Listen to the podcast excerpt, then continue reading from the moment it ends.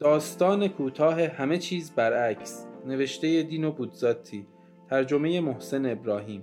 برای تعریف موهشترین جرم ها و عیب ها انگ ضد طبیعت به کار گرفته شده است و فکرش را بکنید که انسان همه کار می کند تا از طبیعت خلاص شود. خلاف طبیعت لباس می پوشیم خلاف طبیعت ساکن می شویم خلاف طبیعت سفر می کنیم از صبح تا شب خلاف آنچه طبیعت به ما گوش زد می کند عمل می کنیم خودستاییمان درست در این استقلال است. سند برتری ما از حیوانات و هرچه ترقی کنیم این جدایی از طبیعت بیشتر شدت می گیرد با این حال حتی در روابط میان مرد و زن وای اگر خلاف طبیعت عمل نکنیم. مثلا چه چیزی بیش از ازدواج خلاف طبیعت تر است؟ اگر گوش به طبیعت بدهیم مرد احتمالا در هر فصل زن عوض می کند و بالعکس